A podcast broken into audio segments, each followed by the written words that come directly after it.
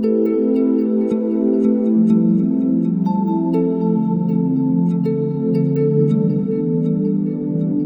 dia, boa tarde, boa noite. Meu nome é Guilherme Assunção, sou psicólogo, psicoterapeuta, trabalho com abordagem centrada na pessoa, atendendo é, adultos idosos há mais de 10 anos e também estamos aqui à frente do Revelando Ser trabalhando com pessoas adultas que foram abusadas sexualmente na infância e adolescência. Oi, gente. Eu sou Késia Cordeiro, psicóloga, psicoterapeuta, também na perspectiva da abordagem centrada na pessoa, trabalhando com adultos e idosos em atendimento individual e cooperando com o Revelando Ser nesses últimos anos. É isso, a gente está hoje fechando um, um, bloco de uma fala que a gente achou importante trazer é, sobre o projeto, onde a gente está falando como a gente percebe o trabalho terapêutico com as pessoas adultas que foram abusadas sexualmente, né, na infância e adolescência. E a gente está usando como de pano de fundo é, o nome do projeto. Então, nos últimos dois episódios, a gente já brincou um pouco com o nome do projeto, trazendo aspectos diferentes, e hoje a gente está finalizando essa fala. Que a gente estava até conversando, né? Parece também finalizar um primeiro momento inicial de apresentação do projeto, de temas que a gente considera relevante, que tem uma certa sequência. Talvez daqui para frente a gente possa pegar temas que já foram abordados de maneira mais incipientes antes e poder aprofundar mais e tal. Então acho que vai ser um novo momento do podcast também que a gente vai estar tá começando. Mas estou muito contente da gente tá poder, poder finalizar esse ciclo, finalizar essa fala do jeito que vamos fazer hoje. Verdade, a gente vem fazendo o, esses últimos dois episódios, terceiro com de hoje, né? Esse o trocadilho que a gente faz com o nome do projeto. A gente vem conversando com vocês, fazendo essa analogia com o processo terapêutico, o processo de cuidado, um processo de ressignificação né, para as pessoas que foram abusadas sexualmente na infância e na adolescência. E aí, nesse último momento, a, a gente usa o próprio nome do projeto, o Revelando Ser, para trazer este, este olhar, este, né, este momento de reflexão para, para revelar o ser. A gente já falou sobre revelar o segredo, sobre cuidar da criança, cuidar de si. Mas para além da, das histórias, das dores, das experiências, tem um ser, ou melhor, existem possibilidades de ser, e a gente queria falar um pouco sobre isso hoje. E aí, Késia, pensei em estar tá retomando um pouco é, de uma fala, já que tem, tem uma continuidade, de retomar um pouco uma fala que eu trouxe no episódio passado sobre as pontuações na, em frases da vida das pessoas, né? Eu falei no episódio passado que é, as pessoas adultas foram abusadas sexualmente, muitas vezes elas têm frases muito deterministas ou quase que fatalistas na vida delas e sempre só sempre no final parece que soa um ponto de exclamação no final de cada frase desse tipo.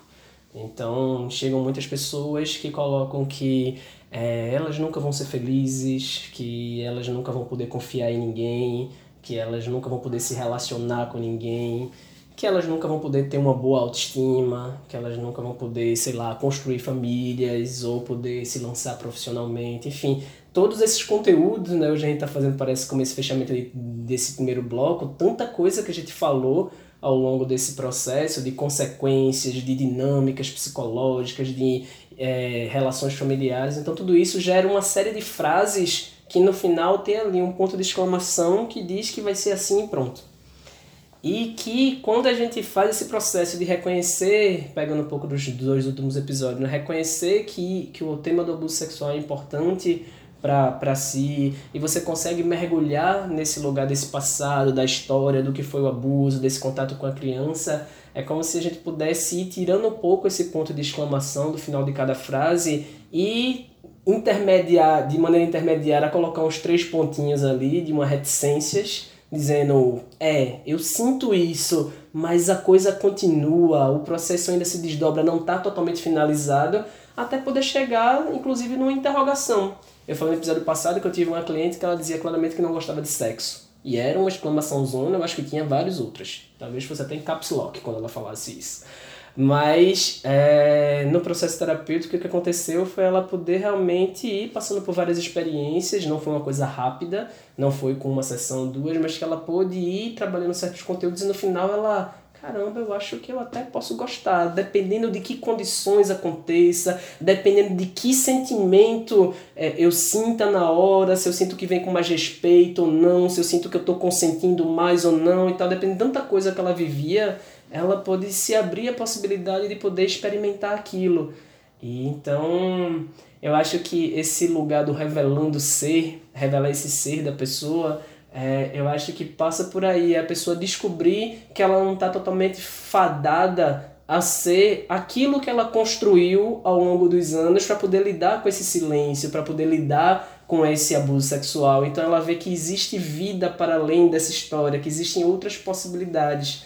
Então começo minha fala trazendo metaforicamente essa troca de sinais, essa troca de pontuações para a gente poder é, entender como é legal esse processo, como é importante, né? Te ouvindo, eu lembrei, Guilherme, de algo que a gente já falou aqui, que foi uma, uma fala do, do João, que foi nosso convidado em um dos episódios, quando ele trouxe, né, numa palestra que a gente assistiu, que o abuso sexual ele não não precisava ser a capa do livro da vida de ninguém. Então, né, essa questão desse, desse deslocamento, desse fatalismo, desse determinismo, né? Do abuso ser a capa, tipo, né? Esta é. Este praticamente sou, sou eu, né? E, né? e não é parte da, da minha história, uma parte densa, uma parte difícil, uma parte dolorosa. Não é minimizar nada disso, não. Mas de trazer essa possibilidade mesmo de reticências, de e tudo isso que tu foi falando das dificuldades de lidar com os sentimentos, autoestima, relação sexual, relação interpessoal, né? Também tem muito a ver com esse processo do, do silêncio, do não cuidado, do não acolhimento. Então, quando a gente vem falando desse, desse caminho de, de revelar o segredo, de olhar para a criança e de estar tá nesse processo de, de cuidado, né? É, é sim apontar para outras possibilidades. É para que isso deixe de ser a capa para ser um capítulo da sua vida, para que, né, de fato você possa ter ter outras possibilidades. Agora que que que se olha, que se reconhece, né, que, que se aceita e que a partir do que se aceita pode pode mudar, pode se reconhecer, pode se reconstruir, pode mudar muita coisa. Né, eu fico pensando, né, que até foi uma coisa que a gente conversando um pouco antes, né, que eu acho que a gente demorou um pouco para falar dessas possibilidades, até como uma forma de cuidado de entender que não é uma coisa simples que a gente chega e fala assim, olha, olha para isso e talvez até até numa, numa vibe que hoje em dia existe, né, que a gente chama de positividade tóxica, né? Então, vamos lá. Você passou por um bocado de coisa difícil na sua vida, mas olhe para você, agradeça, se una com seu ser, não sei das quantas, e seja feliz e tal. Não é um lugar de é, nessas possibilidades que se desdobram não é dentro de um contexto ou fantasioso ou de um ponto de vista rápido ou de um ponto de vista totalmente simples e tal, mas é, tem todo um processo que vai acontecendo, mas é importante falar que existe essa possibilidade.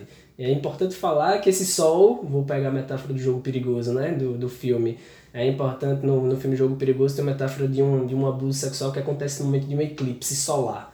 Então é como se a imagem tivesse ficado congelada naquele momento do eclipse, ficasse sempre aquele tom laranja, aquele tom que não é nem dia nem noite e tal. E aí tem um momento no filme que a pessoa fala: Eu acho que tá, já está na hora do sol sair, o sol já pode voltar a brilhar. Então acho que é importante a gente entender que não é uma, uma venda de promessas fáceis do tipo vamos lá, que é só você fazer determinada coisa que rapidamente você está em algum lugar. Mas sim, com um trabalho, com um cuidado, com uma, uma intenção, existe a possibilidade sim desse sol voltar a brilhar e a pessoa não ser condicionada, fadada a viver sempre refém dessas coisas que aconteceram no processo dela, né, na biografia dela e tal. Então existe essa possibilidade de coisas se desdobrarem, de outras possibilidades aparecerem, né? É muito legal poder ver isso acontecendo. É, você falava um pouco antes sobre essa questão de, de aceitar a própria história, né? E, e para mim vai fazendo, vai fazendo muito sentido, porque eu acho que esse movimento de, de negar, de esconder, né? Eu, eu Não sei nem se essa é a melhor expressão, mas eu digo, é como se você alimentar um monstro que existe achando que, sabe, vai ficar tudo bem. Mas isso para diversos outros aspectos da vida, diversas e outras demandas complicadas, enfim. Mas o, o, o negar não. O negar tolhe a liberdade da gente, né? O negar tolhe a possibilidade de, de criar, de refazer. Mas essa questão da aceitação, não como. Não como acomodação, não como determinismo, do tipo, é, foi isso, acabou. Não, foi isso. Mas não é foi isso e acabou. É foi isso, eu reconheço, e sendo isso, sabe, tendo sido isso, o que é que pode ser daqui para frente? É aceitação como, como necessária para a mudança.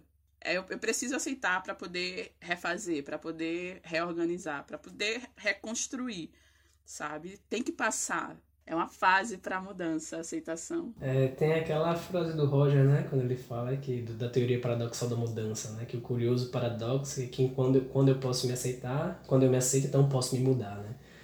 Essas coisas que você estava falando me, fala, me, me traz um pensamento assim, quando você entra em contato com a sua história, pegando um pouco o último episódio, é como se você conseguisse perceber como as coisas que aconteceram na sua vida construíram, moldaram, formataram, deram uma, um molde para você caminhar na sua vida.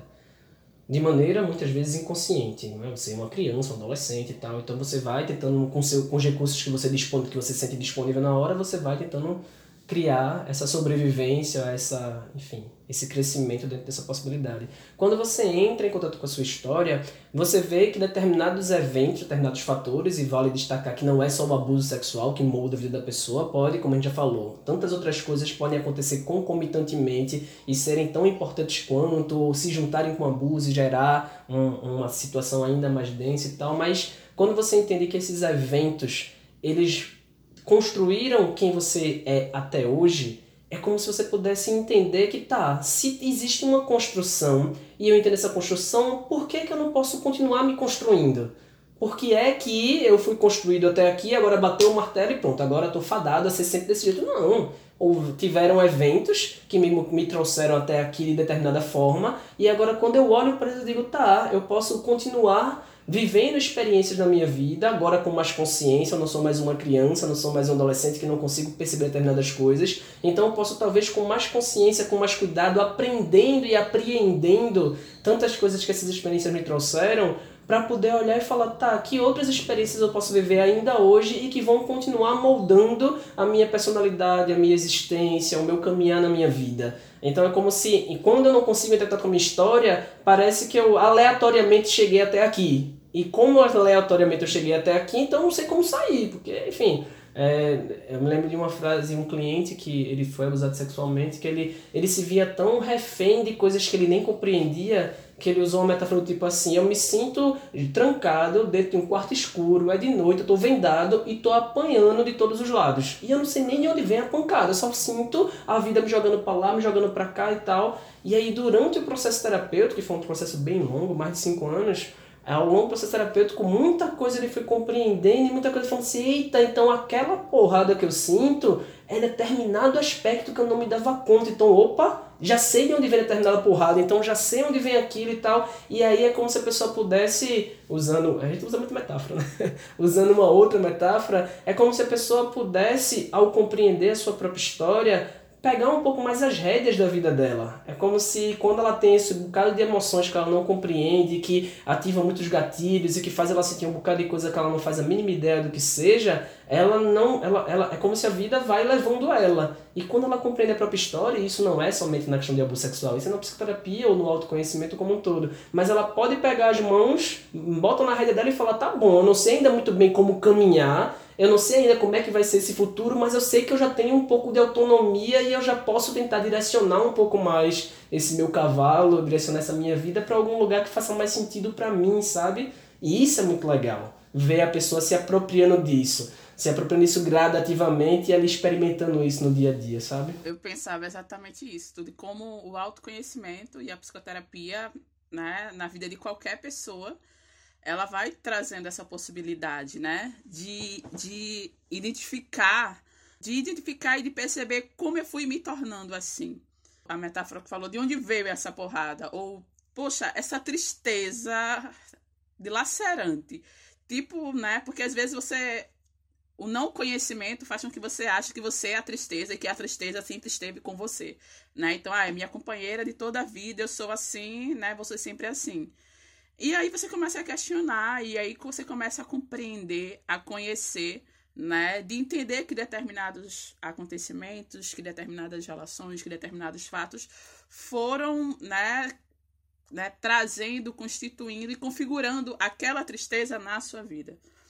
E aí você começa a reconhecer, né? Tipo, poxa, é esse contexto, nesse momento, nessa situação. E até para poder conseguir é, é, como posso dizer, é, reconhecer e passar de uma maneira menos, menos agoniante por isso. Agoniante não é a melhor palavra, mas o que eu quero dizer é saber que é passagem, sabe? Porque enquanto você acha que a tristeza ela é você e que você nasceu com ela, né? Tristeza e muitas outras coisas, né? Parece que é, é o eterno cinza na vida, né? A eterna dor. Mas esse processo de compreender, né? Que foram aqueles eventos. Ah, tá. Eu não nasci triste, eu não nasci inseguro, eu não nasci com medo, né? Eu não sou. Mas, né? Fui me tornando e eu posso me tornar outras coisas, como você bem colocou, né? Vai trazendo essa, essa liberdade de saber que vem e que do jeito que vem ela pode ir e eu posso me refazer nessa história. Mas quando você fala assim da tristeza, é você poder, e aí eu acho que volta o nome do projeto, né, do Revelando Ser é você entender que o seu ser é maior do que aquilo que aconteceu. Aquilo é uma parte da sua existência. Aquilo é uma parte do seu ser. Aquilo é uma parte da sua história. Mas que você não é aquele abuso. Você não é aquela tristeza somente. Agora, lógico, pra, é, é quase que um paradoxo, né? Para eu entender que eu não sou aquela tristeza, vamos retomar um pouco os processos que a gente já falou. Muitas vezes eu neguei tanto aquela tristeza ao longo da minha vida que eu sinto ela, mas nem ouso deixar ela vir muito para a consciência e nem consigo parar para trabalhar muito nela.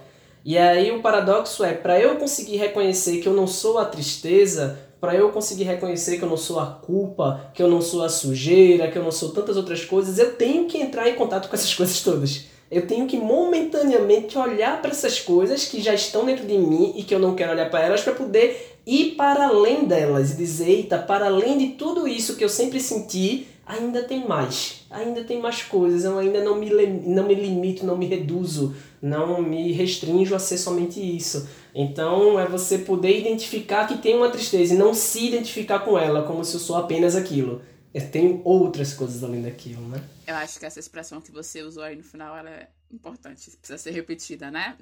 a questão do não se identificar com a tristeza, mas identificar a tristeza, e seja lá quais as outras coisas, né? Volta o não negar, né? Mas identificar, conhecer e passar, né, Guilherme? Eu acho que a gente vem sendo bem.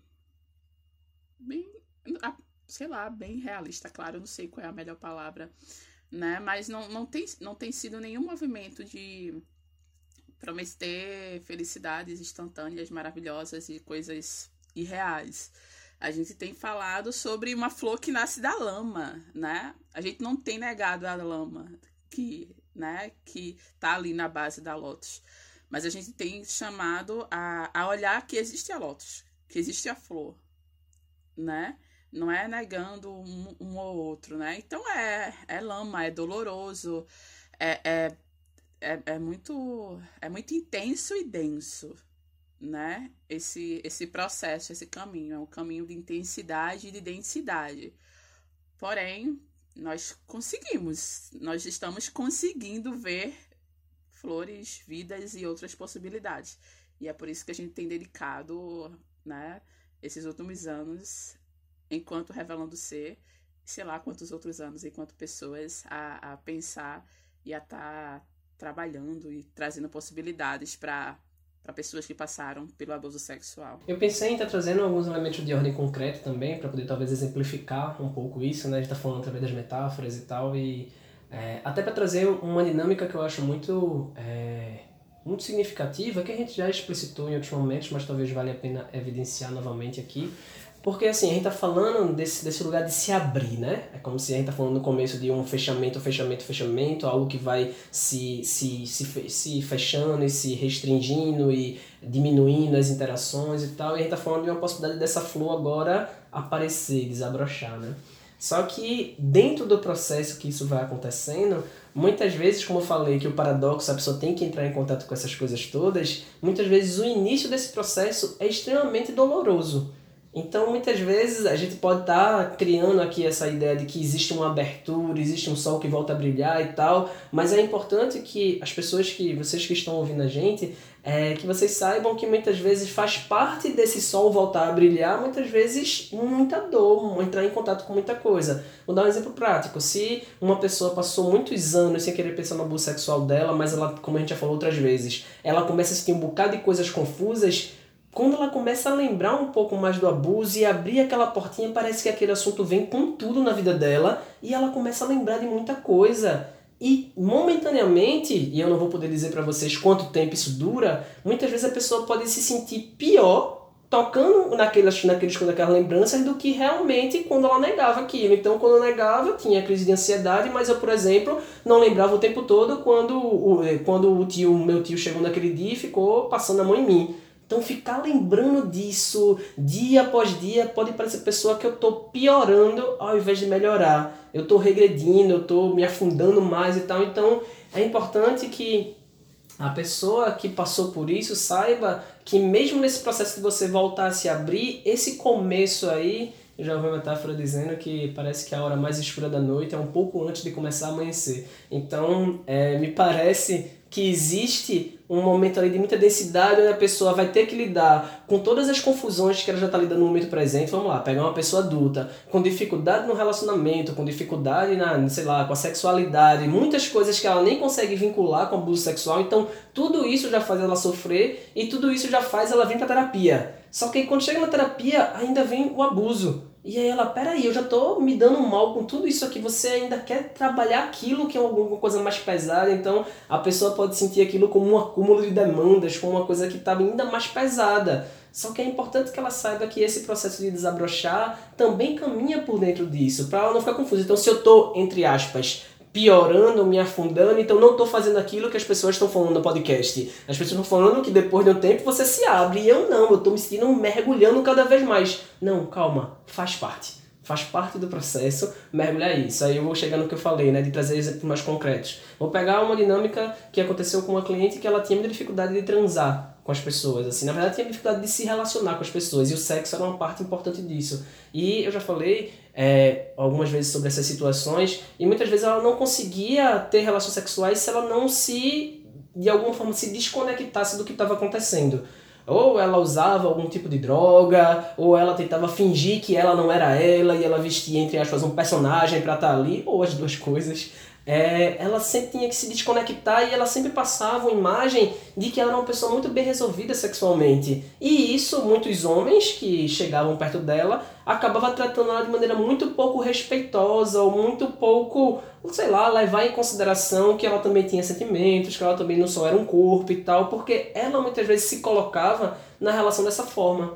Então, uma vez que eu perguntei assim, falou, mas por que você não pode. Você teria vontade de ter outro tipo de relacionamento? Ela teria. Aí eu, e você não ousa, sei lá, informar as pessoas ou perguntar se as pessoas não se disponibilizam para isso? Aí ela falou, não. Aí eu, por que ela? Porque eu não quero correr o risco de, de acreditar que alguém pode querer me conhecer e querer viver com alguma coisa comigo e depois ele descobrir a pessoa louca que eu sou, a pessoa perturbada que eu sou. Então, então eu não quero passar pelo risco de me envolver e depois me decepcionar e ser abandonada e ser traída e reviver tantas coisas que ela já sentia dentro dela. Perda de confiança, traições, enfim, perda da inocência e tal.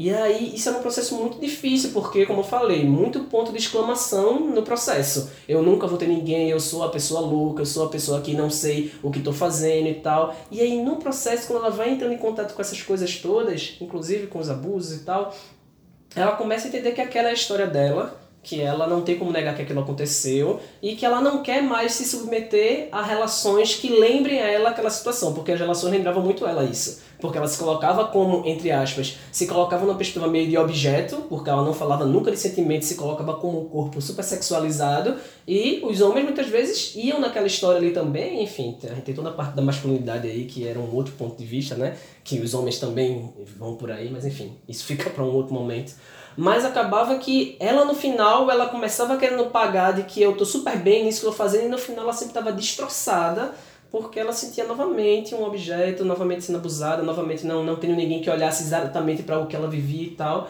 E ela teve que passar por um processo assim, eu não tô interessada em ficar com ninguém.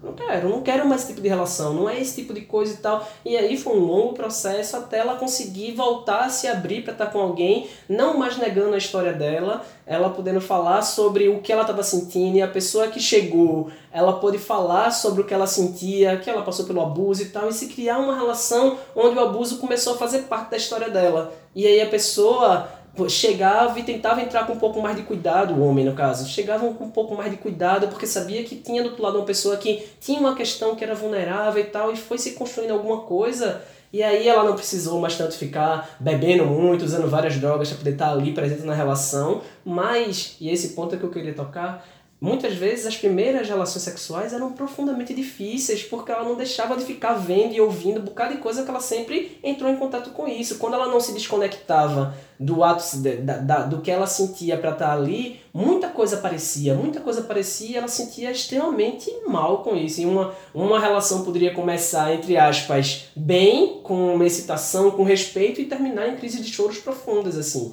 Então, e naquele momento poderia dizer assim: ah, não, então eu tô piorando, tá vendo como tá tudo pior, pra quê e tal. E vinha muito esse movimento. Então é melhor eu parar de me relacionar desse jeito. Tá vendo que se eu for me relacionar tentando esperar alguma coisa mais da relação, tá vendo que dá errado, tá vendo que isso não vai dar certo e tal, então volta a exclamação e aí as relações poderem ir voltando, continuando acontecendo e tal. E, enfim, não é querendo dizer que não é uma perspectiva de cura, ah, a coisa foi curada, o trauma foi curado, mas ela pôde se manter numa relação durante o tempo que ela quis e tal, ela pôde aceitar e consentir, viver determinadas coisas. Essa relação durou muito tempo com ela e ela se sentiu muito feliz de poder viver alguma coisa que ela antes achava que era impossível, sabe? Te ouvindo, me veio, me veio alguns pontos que a gente já trabalhou em outros momentos e que tem a ver também com essa questão de você ter mais autonomia, que é a questão de conseguir colocar limites, fazer escolhas. E quando eu penso, e quando eu tô falando do limites, não é apenas o limite dentro do ato da relação sexual, mas o limite em tantos, tantos aspectos e momentos da vida, sabe? Limite nas relações interpessoais, nas relações de trabalho, nas relações familiares, é ter ter o famoso saber dizer não. Exato. Eu ia dizer ter o não na boca como uma possibilidade, sabe? Então essa questão de, né, de poder conseguir delimitar, né? Esse é meu espaço, esse é meu corpo, esse isso é o que eu quero agora e não depois. Enfim, essa questão de colocar esses limites, né? Eu acho que é, que é um aspecto muito, muito libertador, né? É, é, como, como, é, como é libertador poder dizer não e poder dizer sim quando se quer dizer sim. A escolha, né? Não é nem, não é nem sair do sim pro não ou do silêncio pro não. A liberdade é, é muito com a escolha. Eu escolho o que eu quero, que eu quero dizer, né? E também me veio a questão de que, pessoalmente, quando eu comecei a estudar o abuso, foi algo que, que, me, que me intrigava tanto, é a questão do tal sentimento de culpa, né? E que poder também, nesse, nesse, nesse processo de autoconhecimento e de cuidado, né, se, se libertar desse sentimento de culpa. Eu acho que foi no, no episódio passado que a gente você trouxe um exemplo, né? Ou em algum outro episódio, enfim, a gente já falou sobre isso, sobre, né, que racionalmente para o adulto, né, né, ah, é, é, é claro que uma criança não vai seduzir um adulto e tal, né, mas como a questão da culpa, ela acontece de uma maneira tão tão sutil, né, que vai sendo, eu digo, é uma das, pelo que eu vejo, uma das sementes mais qual é o nome? Sei lá. É, pra mim, né, me dá uma agonia quando, quando eu vejo a cena do jogo perigoso, por exemplo. Onde pra mim ali. Eu ia dizer, eu ia dizer mais danosas. É, me vê, sabe? Uma, é, é fosse uma erva daninha ali que é colocada, né? Então tem a cena do filme Jogo Perigoso, né? A cena onde é, o cara cometeu o abuso. Ele, onde ele faz essa, esse jogo que ele planta a culpa, né? Na, na cabeça, na vida da, da menina, né? E eu, pra, ali, pra mim, aquela cena, ela ela trouxe uma, algo tão concreto de entender como é que realmente né, um contexto, um discurso ou várias coisas reunidas, elas né, transformam e fazem com que uma criança um adolescente possa se sentir culpada. E é, me parece que, é, que também é um processo muito, muito, eu posso fazer, de reconstrução, desconstrução, elaboração, né? E, mas é possível, né? E se sentir livre desse sentimento de culpa, né?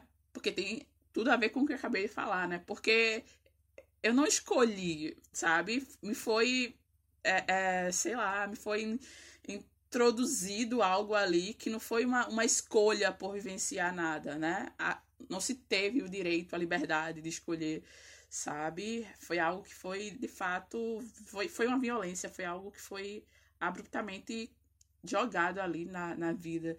Então, poder estar tá conseguindo, né, entender que para a criança e para o adolescente ele lidou, ela né, manejou da maneira que podia com as condições que tinha naquela fase da vida. E que isso não faz dela culpada. E que ela não ter fugido não faz dela culpada, que ela não ter falado para os pais não faz dela culpada, que ela não ter deixado de frequentar aquela casa não faz dela culpada, que essas coisas não fazem né, da pessoa culpada, né? E olhar para isso, processar, vai e volta, né? E entender, não, eu não tive culpa, né? E eu acho que também traz um, um ar para poder, né, se permitir é, é, criar tanta coisa, né? Se, permitir se sentir bem e ter direitos, sabe? A, a, seja de, de estabelecer os limites, seja de fazer escolhas diferentes, seja de cortar ou criar relações, mas ter esse direito de escolha. É, eu tava pensando aqui, né, naquele videozinho que a gente sempre passa, né, nas reuniões, nas rodas, né, que é o segredo, né, da coleção Pássaros, os pássaros. E Nesse vídeo mostra a situação de uma criança que estava sendo abusada sexualmente e tal, e através de uma interação com uma professora na escola, é, uma professora muito sensível consegue ir se aproximando dela e consegue permitir, facilitar com que ela pudesse expressar o abuso que estava acontecendo com ela. E e é interessante porque toda vez que eu vejo aquele vídeo, eu me pergunto. É porque quando a, criança, quando a professora pergunta de maneira muito delicada e vai se aproximando para poder saber se ela estava se estava acontecendo e a criança diz que estava acontecendo, Assim que a criança fala isso, ela fala assim: Você acha que, que as pessoas, que meus pais ainda vão me amar? Você acha que ainda vão me prender? Alguma coisa assim, que eram falas que o abusador falava para ela. E a professora pega, para e não, claro que não, você não vai para canto nenhum, as pessoas vão te amar porque você não tem culpa de nada. E você vê na animação como é bonito a criança abraçando ela e eu não tenho culpa, a culpa não é minha, a culpa não é minha. Aquela cena é tão significativa. E, e assim, imagine, é, quando a gente pega as pessoas adultas que chegam pra gente, elas não tiveram isso naquele momento. Imagina como. E aí, na animação é interessante porque quando isso está acontecendo, tá chovendo um pouco na escola e tal, então parece que é, no, no ápice ela vai contar sobre isso, tá meio chovendo. E depois que ela conta sobre isso, ela traz um lugar de. Isso que você trouxe do.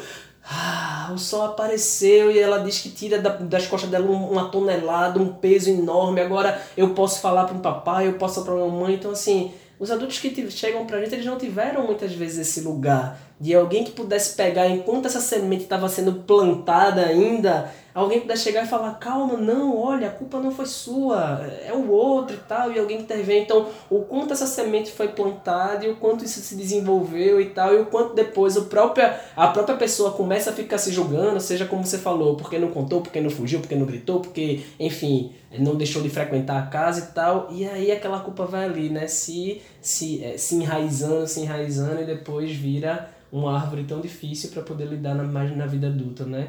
Então, como a gente está falando do, do trabalho com pessoas adultas, mas a gente não pode esquecer o quanto ainda é uma luta constante de pessoas que trabalham com isso, quanto é importante a gente pensar nesse lugar de se ter uma intervenção, de se identificar logo com as crianças e a prevenção e poder fazer isso, porque olha quanta coisa poderia de alguma forma não ter crescido tanto dentro dessas pessoas para não se tornarem as adultas que chegam pra gente depois, né? Mas é, eu me lembrei muito desse lugar da, do sentimento de culpa, né? Como falta essa fala acolhedora que pode dar essa outra perspectiva para a criança, para ela compreender o que de fato está acontecendo com ela, né? Eu tô muito mexida. Oh, tá mexida, tô, querida. Tô, tô. Desde, não sei, desde o comecinho. E tu falando da tua cliente, começou a me sentir alguma coisa que eu não sei dizer. E agora a cena da culpa, que para mim também lá dos segredos é muito. Eu não sei, tô tentando me. pra continuar assim, mas eu tô muito mexida. Você quer que isso entre no podcast ou não? Não! Não! Ah, acho que é um processo tão orgânico é. também. Mostrar que a gente se mexe com isso, que a gente se envolve com isso. Nós não somos pessoas robóticas que estamos lidando com tanto sofrimento, tanta coisa, e a gente não se envolve com essas questões. Né? A gente fala aqui de maneira um pouco mais distanciada desse sentimento, mas é tanta dor, é tanta vida, é tanto possibilidade de crescimento que é, é, se tem uma das coisas que mais me realize enquanto profissional ser psicólogo é poder acompanhar as pessoas nesses momentos talvez mais difíceis que elas vivem, poder participar, favorecer, facilitar com que a pessoa possa encontrar seus caminhos e isso mexe mesmo com a gente e tal. Então, não sei se aqui tem que excluir isso, dizer, eu acho que cabe. Mas enfim, fica à vontade. É, quer dizer, eu acho que é isso, assim, a gente se envolve, a gente se emociona com tantas superações que os clientes vivem também, né? Eu tava lembrando agora de um outro cliente que eu tive e que durante muito tempo no abuso dele ele não se lembrou que isso aconteceu, foi algo tão traumático na vida dele que ele deletou isso dos 4 até os 15 anos da vida dele. Mas o fato de dizer que isso ficou deletado não significa dizer que isso não sofreu, não, não, não influenciou de alguma forma a vida dele, porque ele tinha inúmeras crises de garganta o tempo todo, e sentimentos de autoestima muito difíceis, e sentimentos de sujeira, de culpa e tal, que ele nem sabia onde é que vinha, mas ele só foi lembrar de fato o que aconteceu quando ele tinha 15 anos. E e depois disso, ele começou a terapia, depois muito cedo, não foi comigo, mas ele começou a terapia muito cedo, e depois quando chegou para mim, ele já estava no meio desses processos todos, né? E uma coisa, para não falar muito, se foi um processo muito demorado e tal, mas uma coisa que eu achei muito significativa no processo dele foi que ele tinha muito receio de se tornar um abusador muito receio disso, assim. Porque ele, por ter sido abusado sexualmente muito cedo, é como se ele tivesse, ele identificava que ele tinha ficado com uma suscetibilidade, ele chamava assim, de uma disponibilidade, uma atração que ele não sabia explicar e que ele condenava muito moralmente por sei lá, por adolescentes, ele tinha muito medo que isso pudesse chegar em algum momento na idade da infância e tal, ele ficava com medo, caramba, será que eu posso e tal? E até ele poder chegar a falar sobre isso no processo terapêutico já foi um caminho muito longo, porque é muito difícil para alguém que de fato não está identificado de, de, sei lá, de assumir para si ou de realmente, ah, sei lá, eu sou um abusador, poder trabalhar esse conteúdo e dizer assim, caramba, eu não quero ser, eu não acho que sou, mas tenho medo. Só o fato de você dizer talvez que tem medo de alguma coisa parece que você já é. Estamos num momento social e tal, de muito julgamento social em relação a muita coisa. Então, se você só abrir essa caixa aí, parece que você já está se denunciando e tal. Então, ele tinha muita dificuldade de poder trazer isso. E a gente fez um processo muito bonito de poder entrar em contato muito com a história dele, com o passado dele, e um processo muito de eu entrar com os sentimentos que ficaram represados, e foram muitos, porque imagina, se, se ele conseguiu, se ele teve que deletar dos 4 até os 15, imagina a quantidade de intensidade que foi insuportável para ele lidar naquele momento que ele teve que apagar mesmo da mente, né? Aqueles vários apagões que a gente falou lá no começo dos podcasts, lá no, nas consequências, né?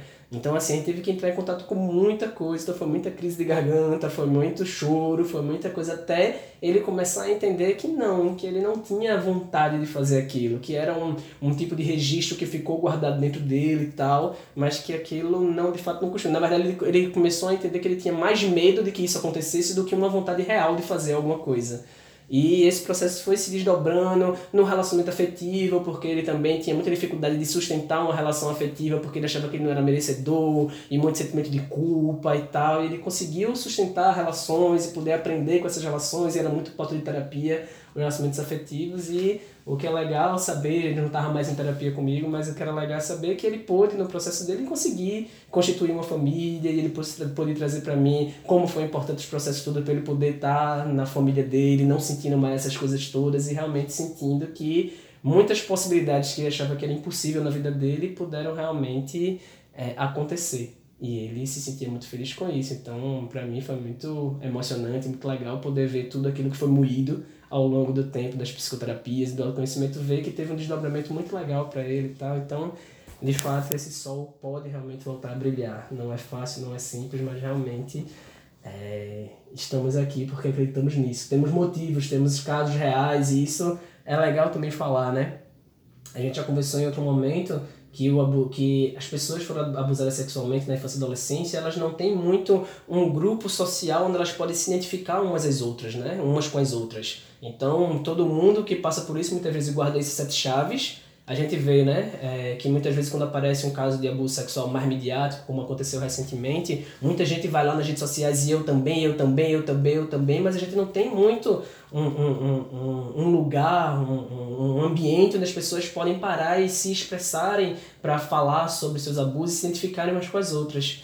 E eu acho que é massa a gente poder também trazer aqui situações onde realmente a possibilidade de mudança é real, é concreta, acontece, para que as pessoas que escutem a gente saibam que realmente isso é uma possibilidade muito concreta mesmo, assim, não é uma fantasia, não é algo que a gente fala porque a gente tem bons olhos com a vida ou que a gente acha que a vida pode ser maravilhosa sem uma base realmente de uma experiência que acontece, sabe?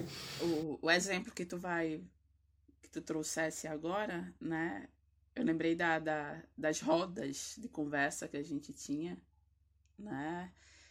E antes da pandemia. E como a gente colocava, né, esses exemplos, essas possibilidades no bloco do, do dos novos caminhos possíveis, né? É, é, se se tipo, que é possível constituir família, ter filhos, né? Aqueles vários eu nunca, né? Saírem o nunca e se tornarem possibilidades reais, vivenciadas, né? Em cada um no seu tempo, de poder fazer escolhas, né? Sair desse, dessa questão determinista, o fadada a, né? Às vezes tem, tem isso, né? Pô, se algo, se algo tão doloroso e tão traumático aconteceu lá no começo da minha vida, então estou fadado a nunca ser feliz, né? E, ou às vezes, né, dentro da, das construções e distorções dos pensamentos, né, de, de sou mal, sou sujo, sou monstro, sou isso, não se sentir merecedor da felicidade, né? Então, eu mereço ser feliz, eu posso ser feliz e eu posso fazer escolhas, seja é, no âmbito da, das relações afetivas, sexuais, profissionais, né? De poder ser, ser, ser um sujeito ativo na sua própria história, né? De ser construtor, ser reconstrutor, reconstruir, né?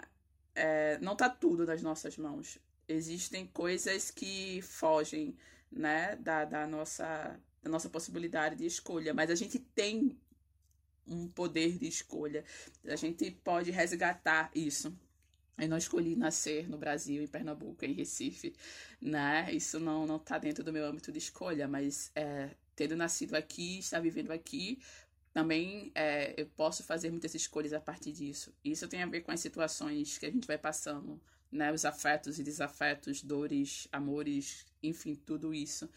Então, esses tem uma, tem uma frase que Sartre traz, né, que ele fala mais ou menos assim, né, que eu não posso impedir que a vida faça comigo o que ela quiser, mas posso escolher sim o que é que eu faço com o que a vida fez de mim, né? Então, Bem isso.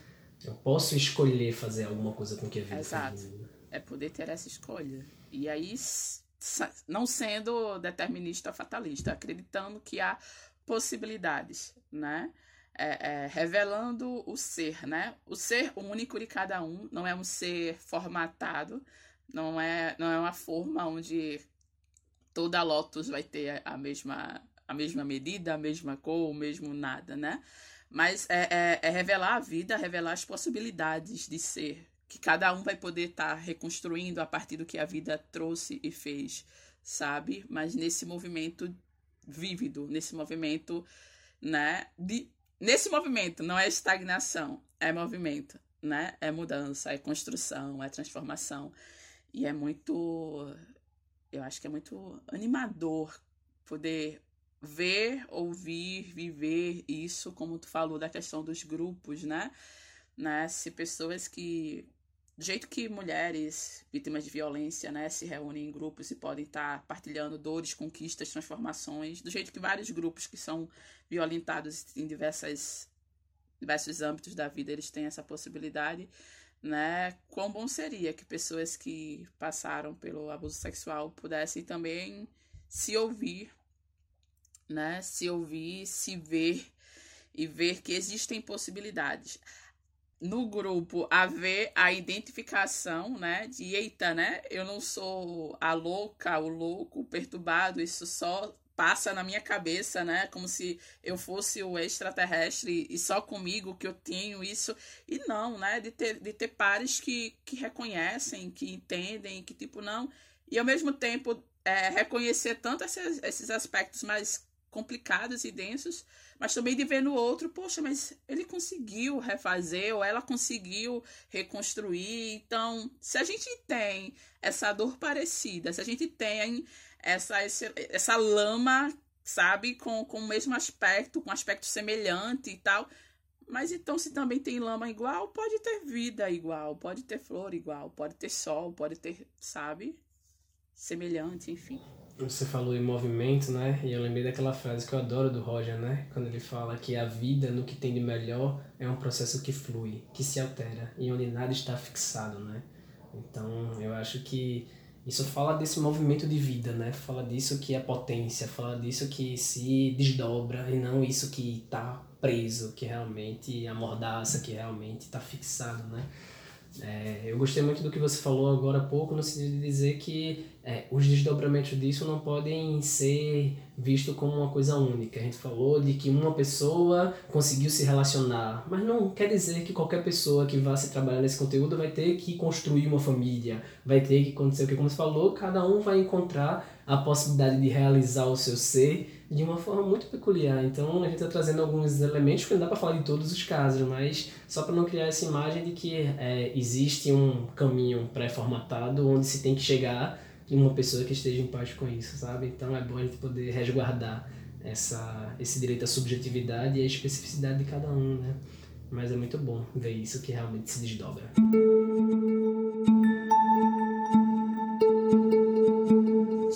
Obrigada pela companhia. A gente tem recebido alguns contatos pelo Instagram, e-mail ultimamente, né? As pessoas estão entrando em contato, estão escutando o podcast, vendo a gente nas redes sociais. A gente agradece e pede que vocês continuem interagindo com a gente.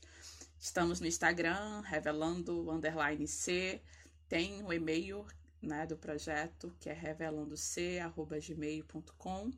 E continua com a gente. E obrigado e até bem breve. E aí, pessoal, a gente estava conversando sobre todo, todo esse movimento de vida e tal, e a gente, enfim, a gente pensou em finalizar esse podcast, esse bloco, com um poema que se chama Canção para a Menina Maltratada, que foi escrito, eu não sei muito bem letrar aqui o sobrenome desse cidadão, mas eu acho que é Celso Goodfriend, friend, friend, não sei muito bem.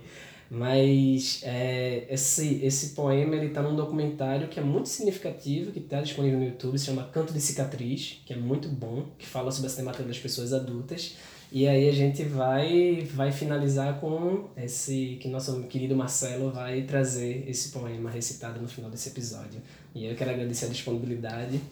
E é isso, pessoal. Eu vou me despedindo por aqui e a gente se encontra nos próximos episódios.